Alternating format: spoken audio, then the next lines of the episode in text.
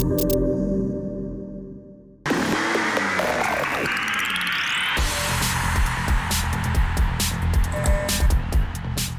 مرحبا لكل عم يتابعوا حلقة اليوم من Pitstop Podcast under MBC Podcast حلقة اليوم خاصة بجائزة المكسيك الكبرى يلي صارت آه، بتوقيت جدا متأخر بالنسبة لنا آه، نهار الأحد. وكانت جائزة تشيكو بيريز. تشيكو بيريز بينتظروا الجمهور من سنة لسنة لحتى يجي على أرضه بين جمهوره. كان في حوالي 440 ألف شخص موجودين شوي أكثر موجودين لحتى يشوفوا تشيكو بيريز. وكانت خيبة أمل. يعني أنا لو محلون ما بعرف شو كنت حسيت. خليل كيفك؟ أنا منيح. اعطاهم أعطاهم 10 ثواني تج... آه ما في سباق. حتى، في فيهم. ثلاث سيارات وبعد الصبح لا للأسف خسرنا سيرجيو بيريز بوقت مبكر. آه بعتقد انطلاقته كانت ممتازة. انطلاقة الفيراري كانت شوي بطيئة. بيريز وفيرستابن عملوا انطلاقة ممتازة وصولا من المنعطف الأول من الخارج. بعتقد آه أعتقد هو إنه شارل لوكلير سيتراجع سي سي سي سيكون بالكبح مبكرا. من بعد ما لقى حاله بين سيارتي الريد بول ولكن ما أعتقد ذلك. ك rookie يعني إنه رح يتراجع؟ آه، ك rookie أو غير ك rookie أو بعتقد كفاك لا عنده خبرة شي بعتقد 10 سنين أو أكثر. تسرع كتير لأنه عادة خاصة على هذه الحلبه ما رح تربح السباق بالم... عليك تكون بانطلاقة جيدة لأنه تجاوزات صعبة ولكن بعتقد المخاطرة دفع ثمنها غالي جدا. دفع ثمنها غالي والجمهور دفع ثمنها غالي لأنه كان في خيبة أمل كتير كبيرة حتى صار في مشاكل بين الجمهور المكسيكي اللي معروف بالشغف الزايد شوي عن اللزوم عنده. يعني مثل مثل ما التيفوزي معروفين بشغفهم المكسيكية كمان وصار في خناقة كتير كبيرة ما بين الجمهور المكسيكي والجمهور الفراري بما إنه هالحادث مكسيكي مكسيكي بس واحد بيشجع فيراري وواحد بيشجع 100% 100% ال- ولكن ما ما في آه، آه، لوكلير لا يلام ابدا. نحن سمعنا من بعد ما انتهى السباق صيحات ال- الاستهجان على لوكلير ولكن لوكلير ما بينلام ابدا على اللي حصل لأنه حادثة تسابق واضحة. بعتقد السائقين خاطروا آه، بيريز خاطر أكثر من لوكلير أنا أعتقد لأنه لوكلير كان بي- بين السيارتين.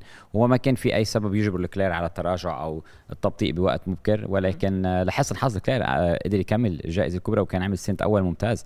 لأنه كمان كان في كسر على لحسن حظه لوكلير. فقط كان في كسر على جناحه الأمامي مش أكثر من ذلك. طبعا. خلينا نبلش نحكي عن هالجائزة الكبرى خليل المكسيك. آه، جائزة أو الحلبة هي عالية عن سطح البحر 2.2 كيلومتر. بتأثر كتير آه، على السيارات على الهواء من السيارات. خلينا نحكي عن صعوبة هالحلبة لأنه السائقين بحبوها لأنه أجواء رائعة أكيد. وهي كحلبة حلوة وللمتفرجين روعة صراحة بس تشوفها على نحن نكون عم نتابعها على الكاميرا. ولكن وين صعوبتها هالحلبة؟ آه خلينا نحكي شوي عنها بالأول. الحلبة مثل ما ذكرتي لأنه عالية أكثر من 2240 متر عن سطح البحر يعني هواء أقل. سيارات الفورمولا 1 تعمل وهي سريعة جدا داخل المنعطفات بسبب الهواء لأنه فيها ال downforce فيها انسيابية عالية من الأرضية. لهذا السبب كل الفرق تجلب أكبر أجنحة أكبر ش... أكبر أجنحة من أمامية خلفية آه، بيستعملوا maximum downforce بالسيارات لأنه الهواء أقل. ومع كل هذا ال downforce اللي بتجبه السيارات بتولد سيارات الفورمولا 1 downforce مثل كأنه نحن موجودين بمونزا. يعني ما في ما في ما في انسيابية عالية. طبعا بسبب الأكسجين الأقل والهواء الأقل. أيضا حلبة صعبه جدا على المحركات صعبه جدا على التيربو لأنه ما في هواء يدخل عليها بال... بعتقد نحن أكثر أكثر من 30% هواء أقل من الحلبات الأخرى. وهذا الشيء بيعني إنه آه، هواء أقل يدخل المكابح أيضا ما بترتاح ابدا و... و... وصعبه جدا. هذه الحلبه من أصعب الحلبات. إنه بعدة مطارح بالسباق حميت السيارة يعني صار لويس من بعد عشر لفات سمعناه قال إنه حميت السيارة بتصور نورس كمان بوقت من الأوقات. يعني هيدي وكمان مثل ما فهمت إنه رح يصير كان في اجتماع من بعد جائزة المكسيك الكبرى بين ال FIA وبين الفورمولا 1 ليحكوا عن هالموضوع أه بعتقد أه، رأينا سي... يعني مش أول مرة بنذهب للمكسيك الكل كان عارف وصولنا لهذه الجائزة الكبرى. البقاء خلف سيارة أخرى رح بيصعب الأمور أكثر وأكثر لهذا السبب رأينا أكثر مرة السيارات تخرج عن خط التسابق لتبريد السيارة أكثر. أي مكان في ممكن إدخال هواء نظيف على السيارة سكن راح ياخذوا هذه الشيء. وما ننسى نحن عايين عن سطح البحر يعني ما في هواء يدخل على السيارة. والهواء الأقل كمان بيصعب مهمة التجاوز لأنه التجاوز يأتي لما يكون في ثبات من السيارة ولا يأتي الثبات بدك انسيابية والى آخره. ولكن الكل يعلم هذه الجائزة الكبرى آه، صعبة آه، آه، يصلوا إليها بفتحات تبريد أكثر على السيارات فتحات تبريد أكثر على المكابح أيضا. وال power أو قوه المحرك والتيربو خاصة التيربو التيربو بحاجة لأكسجين. التيربو لا يعمل يعمل بالطريقة اللي بيعمل فيها بأماكن أخرى ولكن ما راينا انسحابات بسبب المحركات لأنه الكل كان جاهز لهذه الجائزة الكبرى. بتعطونا على طول هذه الحلبة أيضا بتعطينا سباقات جميلة. السائقين يعشقوها مرورا بمنطقة ال stadium. يمكن الحلبة الوحيد اللي بيقدر يسمع الجمهور كأنك قاعد بالسيارة. أيضا جنب المنعطف السادس الجمهور قريب جدا. طبعا هو الجمهور هناك لسيرجيو بيريز ولكن حتى ماكس فيرستابن كان فرح جدا وتشكر الجمهور اللي بكى على أرض الحلبة مع إنه بيريز انسحب اللفه الأولى. ومن وقت عودة جائزة المكسيك الكبرى إلى رزامة الفورمولا 1 ولا مرة كنا نرى آه، يوم أحد من دون ما تكون كل المدرجات ممتلئه بالكامل. ما بدنا ننسى إنه ماكس فيرستابن اجى مع bodyguards حارسين حارسين شخصيين خلال هالويكند. بتصور قد ما كان متوقع إنه آه، يسمع هيك booing أو صحيح من وراء الجائزه السابقة جائزة الولايات المتحدة الكبرى لما كان على البوديوم كان في بعض صيحات الاستهجان ولكن بالمكسيك على طول معهم bodyguards لأنه كمان صعب جدا دخول والخروج من من البيت آه، صعب جدا الدخول والخروج من الحلبة الحلبة بنصف المدينة. بعتقد ما في أي شخص أو أي فريق ما كان في معهم الأشخاص حراس معهم ولكن صرخات الاستهجان كانت خاصة للوكلير هاي المرة. هو ولكن سخيفة صراحة. إيه لأنه لوكلير ما كان في أي شيء يقوم به. أه حادثة تسابق ولكن الجمهور المكسيكي شوي مثل الجمهور العربي بيمشي على, على المشاعر على طول. بده يحط الحق على حدا تاني. ومثل ما قلت عن جائزة المكسيك كمان بما إنه بيصير في كتير سرقة من وقت للتاني وال security مش روعة هونيك طلبوا السنة إنه يكون في أقل ناس عم تدخل ال paddock السائقين أقل VIPs أقل الشخصيات عم تدخل ال paddock لحتى يخففوا من هالمشاكل اللي بتصير سنويا ما بين المكسيك والبرازيل الأسبوع المقبل. لأنه هالمكانين منهم أكثر أماكن safe بعالم الفورمولا 1 ب practice 1 خلال هالويكند شفنا خمسة rookies استمتعوا بقيادة سيارات الفورمولا 1 وأبرزهم كان إسحاق حجار يلي هو من أصل عربي من أصل جزائري وكمان لبناني مثل ما فهمت؟ والدته. والدته لبنانيه صح. نعم إسحاق حجار بعتقد قدم آه، تجارب حرة ممتاز. بعتقد كل ال rookies كانوا جيدين. آه، دوهان كان عنده بعتقد خبرة أكثر من السائقين الآخرين وبالألبين قدم عمل okay. ولكن إسحاق حجار وخاصة آه، بيرمان بفريق الهاز لفتوا النظر ولا أي خطأ. أداء جيد أول مرة بسيارة فورمولا 1 أول مرة بتجارب حرة أولى. بعتقد كانوا ملفتين للنظر وهذا الشيء بحاجة له الفورمولا 1 لأنه بحاجة لنرى شباب جدد يدخلون هذه البطولة. ولكن عنده موسم إضافي حجار بالفورمولا 2 بعتقد أيضا بيرمان عنده موسم إضافي بالفورمولا 2 عليهم. لأنه إذا بنذكر أيضا سابقا شوارتزمان أدى موسم أول رائع بالفورمولا 2 بعدها تراجع. الأداء كان جيد. أول خطوة كانت ممتازة. حجار رح بيكون عنده تجارب أخرى مع ريد بول بجائزة أبو ظبي الكبرى. آه، بيرمان أيضا بعتقد ممكن نشوفه مجددا ولكن آه، خطوة كان كانت بعتقد تجارب جيدة. ما بننسى فيستي كمان بسيارة المرسيدس كان okay. ولكن للأسف بورشير متصدر بطولة الفورمولا 2 الآن. ما شارك ولا أي لفة لأنه بسيارة الألفا روميو كان حصل مشكلة بالسيارة وما قدر يسجل حرام ولا أي لفة عليه ينتظر أسبوع آخر أو فرصة إضافية. يعني كانت فرصة منيحة لهم على فكرة. هيك نشوف آه، مين معقول نشوف بمستقبل فورمولا 1 آه، خلينا نرجع لل qualifying خليل لأنه هال qualifying كان في عدد كتير كبير يعني أبرز اللي صار خلينا نقول بهالتجارب التأهيلية هو ال investigations أو التحقيق لعدد كبير من السائقين يلي هو آه، ماكس هاملتون راسل نورس جو وأيضا سارجنت اللي هو كان الوحيد يلي أخذ بنالتي بالنتيجة. اليوم بالفورمولا 1 صارت شوي مزعجه الشغلة يعني كل ما نطلع من سباق أو كل ما نطلع من تجارب تأهيلية بنقعد بننطر لأنه النتيجة بعد ما بنعرفها يعني إمتى رح نوصل لوقت وين إنه هالقصص كلها تكون اوتوماتيك أكثر ما بعرف. اي متى ما بنعرف. ولكن التحقيق كان على اكثريه السائقين بسبب الحادثة على مخرج منطقة ال pit lane عدد كبير من السائقين أخروا الخروج وبعد قرار الحكام كان إنه okay تأخير خروج الخروج من منطقة ال pit lane آه، آه، آمن أكثر من تأخير السيارات بعضها بالمقطع الأخير وما أعطوهم آه، أي عقوبة. كمان كان في اجتماع. على فكرة سارجنت أخذ عقوبة 10 مراكز لأنه تجاوز سيارة خلال العلم الأصفر وهذا شيء ممنوع. هذا شيء طبيعي يحصل عليها عقوبة. رجع أكثر ما هو عادة آخر شيء بيكون. هو أصلا كمان طلع بعتقد مركز 8 10 ولكن بالعودة للعقوبات ما أعطوهم عقوبة.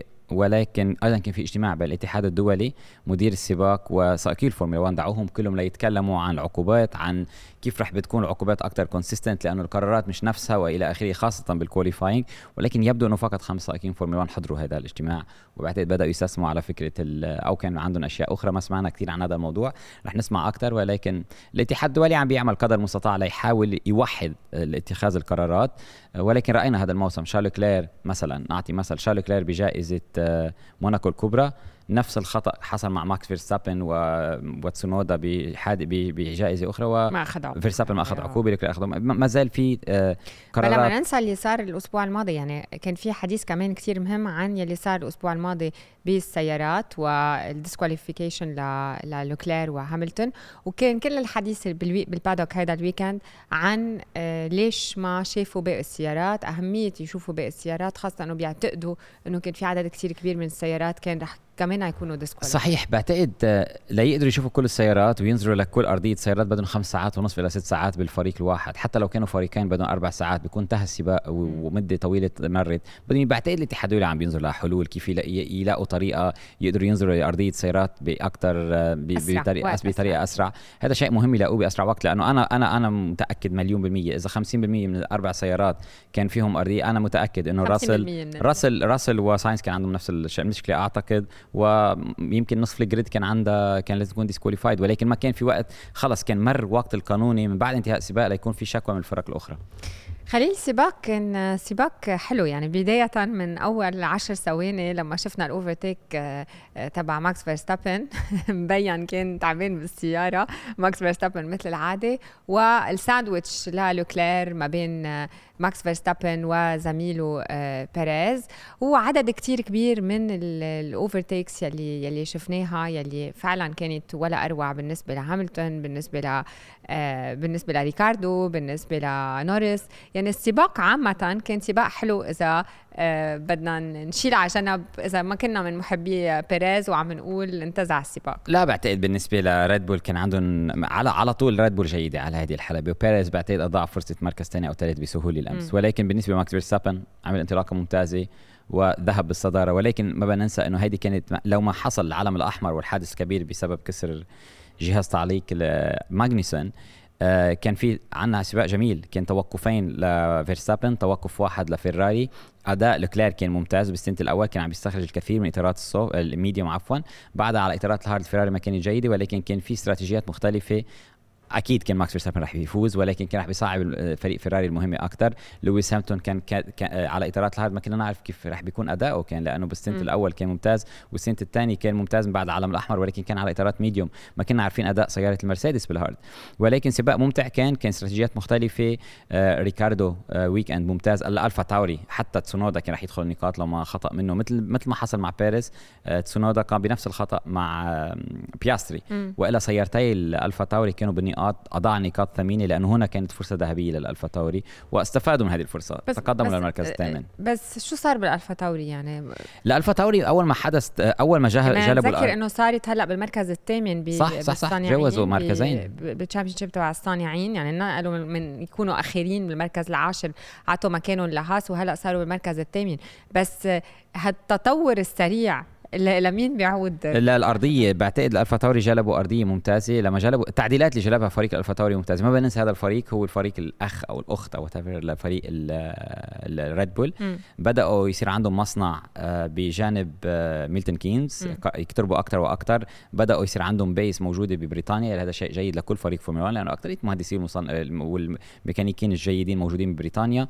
و الأهم إنه بدأوا ياخذوا أفكار كثيرة من فريق ريد بول أرضية السيارة جديده لعبت دور كبير عندهم بعتقد ثالث أو ثالث أو رابع أفضل أرضية بعالم الفورمولا 1 اليوم. وهذه الأرضية جلبها والتحديثات اللي عم يجيبها فريق ألفا تاوري كلها عم تنجح. وفي تقدم ملحوظ. وريكاردو على طول على جا على حلبة المكسيك. إذا بنتذكر حتى لما كان عم بيعاني معاناة مع فريق المكلارن الموسم الفائت آه نتيجة المكسيك كانت ممتازة. وريكاردو استخرج كل شيء وجلبهم نقاط ثمينة جدا. وكمان بدنا نحكي شوي عن ماكلارن ماكلارن كمان نوريس أدى أداء رائع مع إنه ال qualifying كان سيء بالنسبة له آه، لأنه ما حسبها مزبوط ولكن آه، نوريس كمان ال overtakes والتقدم آه، يعني اليوم صار كان نجم السباق إيه إيه فعلا. كان نجم السباق من دون أي شك. أنا أعتقد أداء اولا باللي حسب ال qualifying خرجوا على إطارات medium ما كان عندهم كمية وقود كافي كانوا أخطأوا بكمية الوقود السياره طلبوا من نوريس ما يكمل لفته على إطارات ال medium لو أنهى هذه اللفة على إطارات ال medium كان قادر يتأهل لل Q3 بمجموعتين من إطارات soft وكان qualifying ممتازه نوريس. ولكن اللي حصل بعد ذلك إنه خرجوا من ال Q1 ولكن العلم الأحمر فادهم. آه، تراجع على الانطلاقه الثانية لو ما تراجع نوريس على الانطلاقه الثانية للسباق بعتقد كان أنهى بالمركز الرابع. بعتقد كان نجم السباق من دون أي منازع. التراجع, التراجع والتقدم طوال الوقت تجاوزات ولا أروع. حافظ على إطارات ال medium مثل مثل لويس هاملتون لويس هاملتون ونوريس ال stint الأخير على إطارات ال medium كان ولا أروع. يعني خاصة إذا بتقارني لويس هاملتون مع راسل راسل انتهت إطاراته. لويس هاملتون قام بتسجيل أسرع لفة بسباق باخر لفه على إطارات medium عمره أكثر من 40 لفة 37 آه، معروف لفة. بإدارة الإطارات آه، لويس نعم ولكن أيضا نوريس أداء المكلارن ما كان جيد مثل ما كان بجائزة الولايات المتحدة الكبرى أو باللي قبلها ولكن نوريس استخرج كل شيء من السيارة وهو كان الفارق الأمس تراجع فريق أستون مارتن صراحة ما ما حدا عم يقدر يفهمه. يعني فريق بلش هيك بأول السنة يوصل لوين عم يوصل له اليوم؟ واحد كمان مثل ألونزو يلي عم يتراجع حتى بترتيبه. ألونزو صار بالمركز الخامس هلأ سبقوا سبقوا ساينس مع إنه عندهم نفس النقاط اثنيناتهم 183 نقطة. بس شو عم بيصير بهالفريق؟ يعني بتحس كأنه النسخة سيارة بأول الموسم كانوا سعيدين فيها ولكن الكل تقدموا وهن بقيوا محلهم. صحيح تخبط ضياع كبير عند فريق أستون مارتن كل التعديلات اللي بيجيبوها ما عم تمشي. وهذا السباق تاني على التوالي بقرروا ياخذوا سيارة من سيارات الاستون لتبدا من ال pit ليغيروا تبديل ال set up بالكامل يغيروا قطع على السيارة. في تخبط في ضياع كبير ولكن عليهم العودة بأسرع وقت. لما نذهب لحلبة آه، البرازيل ممكن يكون أفضل ولكن مشاكل كبيرة عند هذا الفريق. رح يخسروا خسروا المركز الثاني لبطولة الصانعين اللي كانوا متمكنين بها طوال الموسم. خص... آه، على الأرجح لوكلير سي... سيتجاوز ألونسو على هذا النمط. ألونسو كان عنده كسر بأرضية سيارته بعد ما صعد على ولكن حتى من دون الكسور بأرضية السياره بعتقد سيارة الأستون مارتن كانت بطيئة جدا جدا هذا الأسبوع. لوكلير في بس ثلاث نقاط. لا لوكلير أكيد بيتقدم لا. على ألونسو بهذا الأداء لأنه فيراري عم تتقدم. فيراري عم تتقدم ولوكلير أسرع حاليا من لو ما خسر نقاطه لوكلير بجائزة الولايات المتحدة الكبرى كان أمام ألونسو أيضا. وهاملتون عم بيقرب أكثر وأكثر من بيريز. في 20 نقطة بس بيناتهم. وهذا لو ما خسر يعني نقاطه بيطلع, بيطلع. ولو ما خسر نقاطه أكيد كان كانوا الفرق أقل. ولكن آه، بيريز عليه العو... بيريز ما عنده أي حجة عنده ثلاث سباقات متبقية بالموسم عليه تسجيل ثلاثة بوديوم. هاملتون كان عم بيقول عنه خلال هال weekend إنه آه، معاملة بيريز بالفريق غير صحيحة والطريقة اللي بيحكوا عنه غير صحيحة. هو دكتور وهو بحس حاله إنه إذا عم بيصير معه نفس الشيء كل ما يطلع من ال weekend بيسمع إنه أفراد من الفريق عم يحكوا عنه زي الشيء أكيد كانت بتأثر عليه. ولكن هذا صحيح. خلينا ننظر على أليكس ألبون. م. طاير مع ويليامز الفريق دعمه عم يرمي كل شيء عليه. داخل فريق ريد بول دكتور ماركو على طول بينتقد بيريز علنا إلى اخره يوم أمس ما انتقده وأكد مكانه بالفريق ولكن أيضا معنويات بيريز الآن عليه يلاقي حل سريع بالحديث عن الوضع النفسي لسيرجيو بيريز كان لنا لقاء مع sport psychologist دان أبرامز اللي بيشتغل مع عدد كبير من الرياضيين منهم بمجال ال football بالجولف وأيضا بالفورمولا 1 لحتى يساعدهم لما بيكونوا عم يقطعوا بفترات مثل عم يقطع فيها سيرجيو بيريز خلينا نسمع شو قال Dan Abrahams, thank you so much for joining us today. Uh, Dan, I just introduced you as a sports psychologist, a writer of four books, and a fellow podcaster of a podcast called The Sports Psych Show, a very famous podcast. How are you today? I'm super excited to be on. I'm very well, and uh, it's a wonderful day because I'm speaking with you. So uh, I'm looking forward to our conversation. Well, this podcast is slightly different from yours, yours because we chat here about Formula One. And uh, who's better than you to speak about the mental health of athletes in general and of drivers in particular? They say that success is as much mental as it's physical. Uh, in your opinion, as an expert, can you tell us about the importance of the mental aspect in a successful life of an athlete? Oh, it's it's every day, Sabine. To be honest with you, it's in every moment. One could say, and and and a piece of communication uh, uh, I share with athletes, with uh, Formula One drivers, is that they have to consider the mental side of their game, their sport, their participation every second of every race of every game. It's so so important. Um, it's uh, and it really is intertwined with the strategical side of things the physical side of things the technical side of, of, of sport no matter what your sport is. So it's very difficult to unpick the mental side. It's entwined into everything that they do. And in very simple terms terms, we can break this down into a number of words beginning with C. If we think about the mental side of the sport, we can think of concentration, we can think of confidence, we can think of commitment, we can think of control, as in self control. And then, if we're talking about Formula One, especially, they have to be part of a team. They are part of a team, so they have to work cohesively and collaboratively. They have to communicate. There's lots of C words here. I think you're you're you're getting from me. So, you know, it, it's in every single second of a race. It's every single second of a day, and so to be the best that one can be to engage in all that they're doing, to learn effectively, to optimize their performance, to high perform more consistently under pressure. It is imperative that drivers and athletes in general take this side as seriously as they take the physical, the technical, the tactical, strategical sides of their sport. So it's it's very important indeed. Now that you mentioned all these aspects, uh, yet we never hear media or people talking about mental health. We speak about performance of the athlete, we speak about his confidence, but we never dig into his mental state. Why do you think there's still a stigma surrounding the psychological well-being uh, of, of any athlete? Yeah, I, I, I, think there's probably a number of reasons. I mean, I, I think there is a bit of a socio-cultural landscape of uh, machoism, if you like, across sports, or there has historically been, um, uh, uh, and it's it's perhaps been seen as a weakness in inverted commas to go and see somebody like myself or a mental health provider in order to aid one's performance or well-being or mental health um, there tends to be this attitude of oh just get on with it or you should know this stuff anyway. But that's not strictly true. These are skills whether they're performance psychology related whether they're mental health or well-being related what we offer sports psychologists what we offer um, are a set of tools and techniques and, and, and strategies and worst way uh, a lending ear if you like to help athletes to help drivers deal with the challenges that are thrown at them and the thing about sport the thing about elite sport is success and failure is so in your face mm. you know one race, you're up there, you're up the top, and everybody thinks you're the best in the world and can't be beaten. The next race, you don't do so so well, and everybody thinks you're well. You only have to look on social media, don't you? And everybody thinks you're rubbish. And it's very difficult for drivers and for athletes in general to ignore that. and so, for them to have the capacity to manage their thoughts, emotions, and feelings on a daily basis is absolutely critical, not just for their performance, but as you've mentioned, for their well being, for their mental health, to be able to thrive and flourish no matter, matter what. And that's tough to do. Their workplace they've potentially at the highest end of sport got millions of people watching them. Very few people have millions of people watching them in their office right? Yeah. that just doesn't happen. In sport you do. So having these tools and techniques is vital but we just we're slowly chipping away at that socio-cultural landscape of it being acceptable. It's not a weakness it's a it's a strength. I am a stretch rather than a shrink.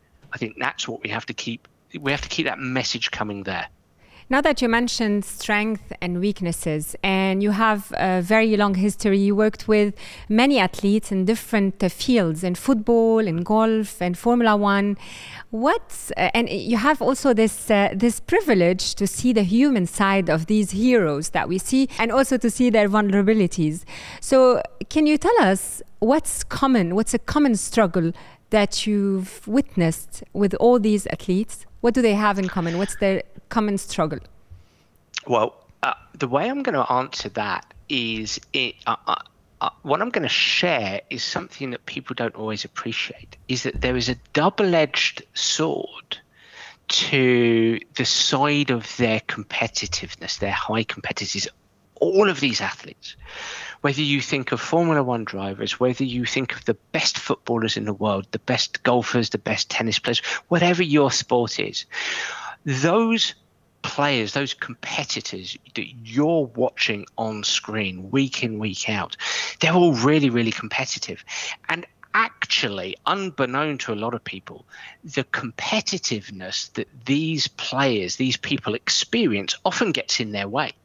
So often, my job is actually to give them tools and techniques to turn down the volume of competitiveness because competitiveness, um, that inner voice of gotta win, gotta win, gotta win, gotta perform, gotta perform, gotta perform. Well, I mean, just listen to that. I have to perform. I must win. It will be a disaster if I don't. Mm. Actually, that form of competitive competitiveness invites in anger, uh, invites in, excuse me, invites in anxiety and stress. Um, perhaps a little bit of low mood. It can also invite in frustration and anger if it doesn't go their way if it doesn't go so well. So actually, number one, what I'm doing is I'm helping every single one of these competitors, irrespective of the skill in their hands or the skill in their feet, to have very simple mental frameworks that they can use, that they can focus on under pressure come game day or come the race. That's number one. So they've got something to hold on to, something to pay attention to.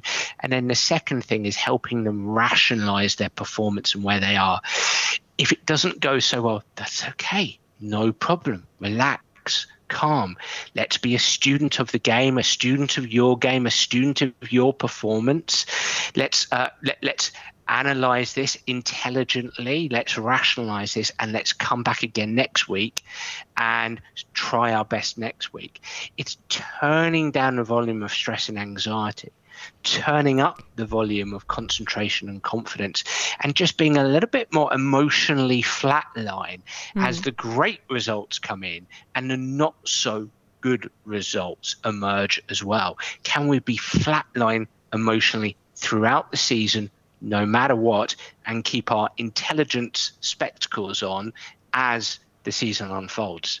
Those kind of things are vital. Media plays a crucial role in the well-being of uh, these uh, these athletes, these Formula One driver.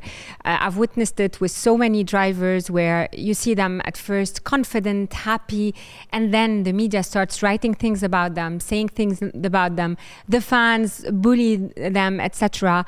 And then you see the change in their body language, in their confidence. It affects them in general. So how do you help? Those drivers gain back this confidence and this positive self image and shut down the noise?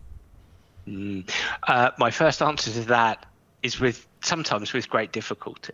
These are, as you eloquently say, human beings, and of course they're going to be curious uh, uh, uh, about the noise around them, and often they've attached themselves. They've got to, to the position they've got to because they've been highly successful.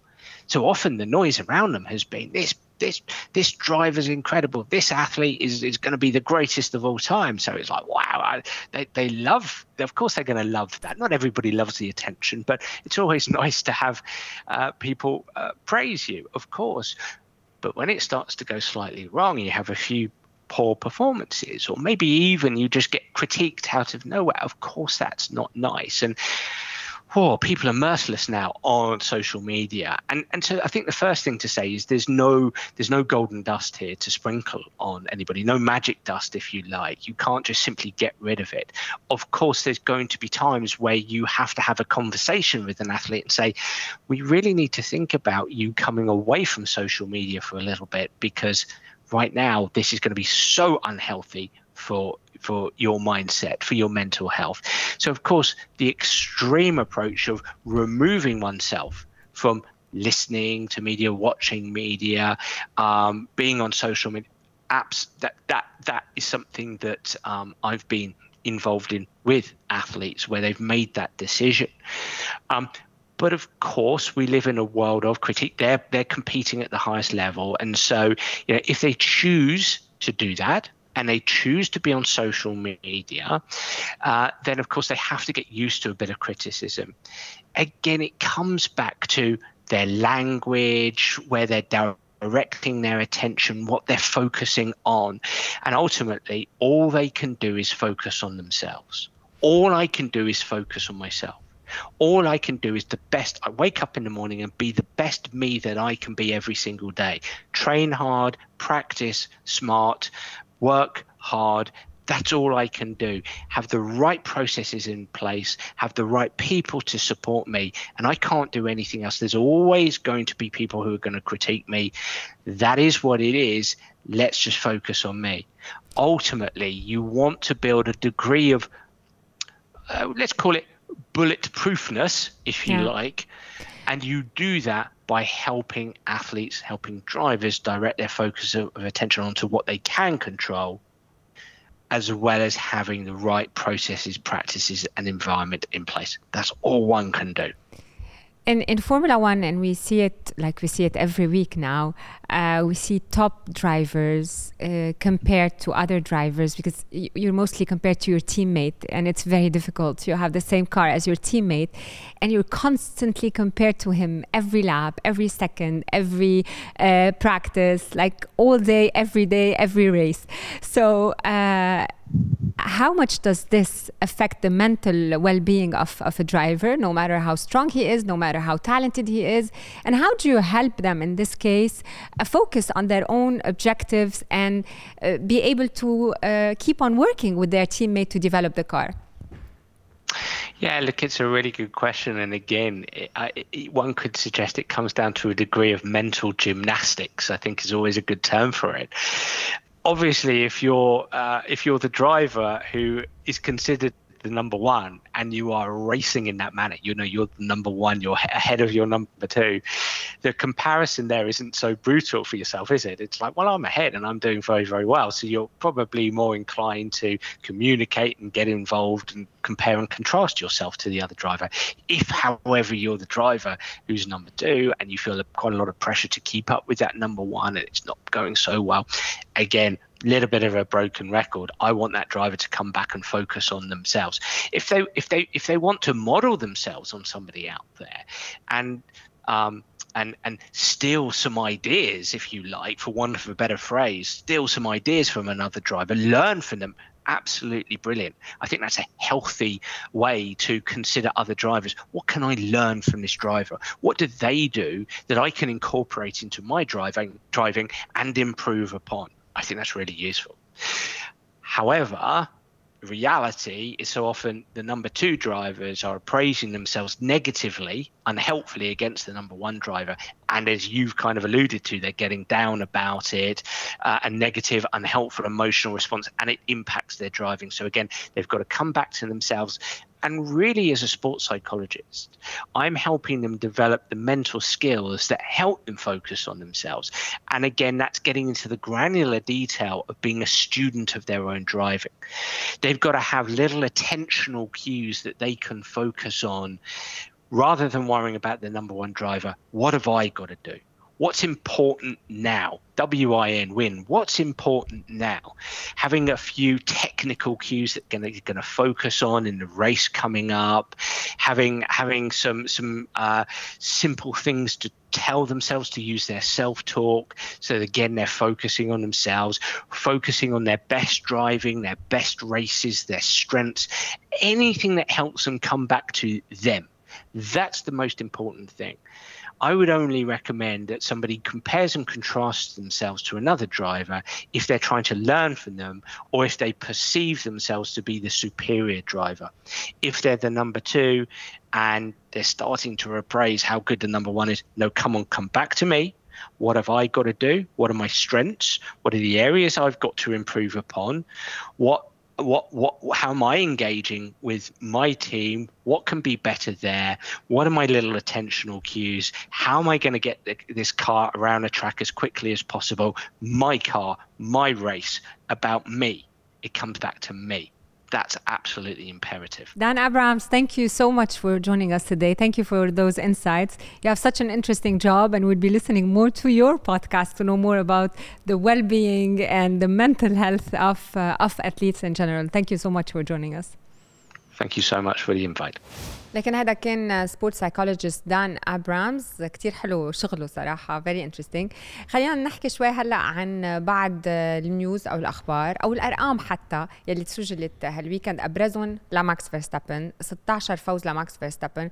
كسر ال record الخاص فيه اللي كان 15 من قبل وطبعا هو سبق آه، مايكل شوماخر وسبق فيتل يلي اثنيناتهم فازوا ب 13 فوز بموسم واحد وقال إنه الهدف هو الفوز بكل السباقات من هلأ لآخر الموسم بتصور مش هالقد بعيدة عن ماكس وخاصة إنه صار عنده 51 فوز بمسيرته يعني قطع عن بروست وقريبا كمان رح يقطع آه، عن غيره. يعني ماكس فيرستابن آه، قد ما نحكي عنه أسبوع ورا أسبوع عم يكسر record عم يبرهن إنه هو قدها وعم يبرهن خاصة بس نشوف كمان زميله عم بفرجينا إنه زميلي عنده ذات السيارة وليكو أنا آه، شو بقدر أعمل؟ بعرف إنه خليل ما بتحب ما بتحبني أقول هيك لا بالعكس بالعكس ماكس فيرستابن أنا برأيي الشخصي أنا الكل بيعرف آه، من أسرع سائقي إلى عالم الفورمولا إذا مش الأسرع رح بيكسر الأرقام القياسيه كلها رح نصل لنهاية الموسم سيكون أمام فيتل بالمركز الثالث باكثر فائزين بسباقات.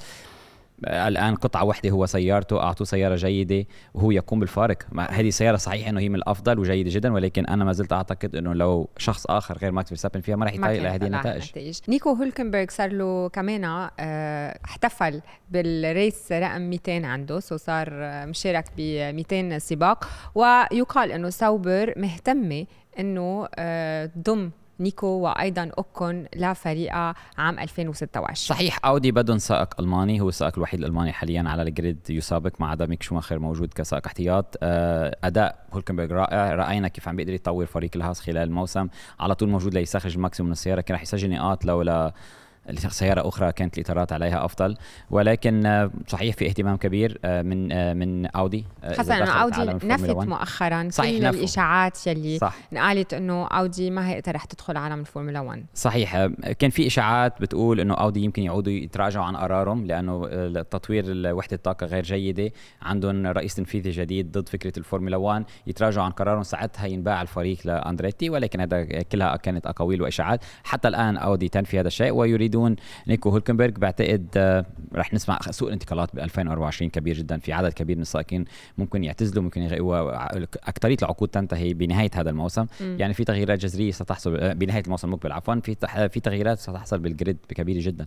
خليل نحن ب triple header آه الأسبوع المقبل رح يروحوا بالفورمولا 1 على البرازيل ورح يكون آخر سباق رح يكون فيه sprint race خلال هذا ال weekend كمان ماكس فيرستابن حكى عن ال sprint race وحكى عن التغييرات يلي عم نشوفها أسبوع ورا أسبوع وسنة ورا سنة بالفورمولا 1 وقال إنه ما عم يفهمها وبرأيه ما بتحسن الفورمولا 1 وما بتزيد الجمهور وقال طلعوا برياضة تانية مثل الفوتبول. صار لها 100 سنة مثل ما هي الرياضة وما بتتغير. so ليش نحن مضطرين نعمل أكثر أكثر ترفيه بهالرياضة لحتى نجلب المزيد من ال fans بدل ما نركز على الرياضة مثل ما هي ونحسنها مثل ما هي بلا هالتغييرات مثل ال sprint race. صحيح لأنه في إصرار هلأ من الفورمولا 1 sprint race ما عم ينجحوا جدا م. يعني يمكن sprint race كجائزه قطر الكبرى كان جيد ولكن ما عم تنجح فكرة ال sprint race. حتى الآن آه، أول ما قاموا بإدخال ال sprint race كان في جمهور جديد بدأ يدخل ليشاهد السباقات يوم السبت سباقات قصيرة الجمهور الشاب الصغير بالسن يحب أكثر السباقات القصيرة من الطويله ولكن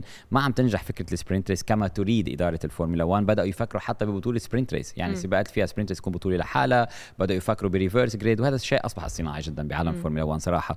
وهذا الشيء لا يعني برأيي الشخصي بدات بدأوا ياخذوا ياخذوا قرارات كثيرة عن حول sprint race ومصرين عليها. ما تنسي ان أيضا الفورمولا 1 business هن عم بي ال sprint race بيبيعوها لل promoter يعني بيجيبوا صحيح بيجيبوا أموال أكثر من المروجين السباقات. ولكن حتى الآن ما عم تنجح. ماكس فيرستابن عنده رأيه طبعا وبعتقد ما إنه خاطئ 100% رأيه ولكن القرار مش له بالنتيجة لما نذهب للبرازيل رأينا والشغلة اللي عم بتصير إذا كان sprint race جيد السباق الطويل ما بيكون جيد لأنه خلص أخذوا المعطيات دخلوا أخذوا ما راح يخاطروا أو بتخاطر يوم السبت أو بتخاطر يوم الأحد. بدأنا نوصل لمرحلة هل هل عن جد تبقى ال sprint race أو لا؟ أنا صراحة رح اكون ضد الفكرة شخصيا إذا صار في بطولة sprint race لحالها أو إذا صار ال sprint race reverse grid وكل هذه الأشياء أصبحت اصطناعي بطلت فورمولا 1 هو سباق الفورمولا 1 هي الجميل بالفورمولا 1 يوم الأحد الجائزة الكبرى هو كل التحضيرات كلها لهذه ساعة ونص ساعتين من التسابق هذه الجائزة. جائزة آه، البرازيل.